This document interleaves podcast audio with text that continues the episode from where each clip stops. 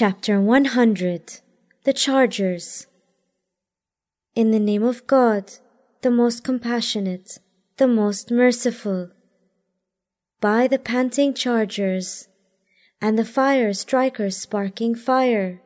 with their hooves as they run, and the raiders at dawn, raising a cloud of dust, penetrating into the heart of the enemy camp altogether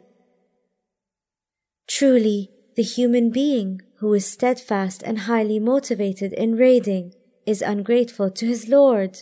as exemplified in his lack of motivation to undertake spiritual endeavors and community service. Surely he is witness to this fact by his deeds, and is indeed excessive in the love of wealth or horses does he not know that when the contents of the graves burst forth, and what is hidden in the breasts is revealed, your Lord will indeed be fully aware of them on that day.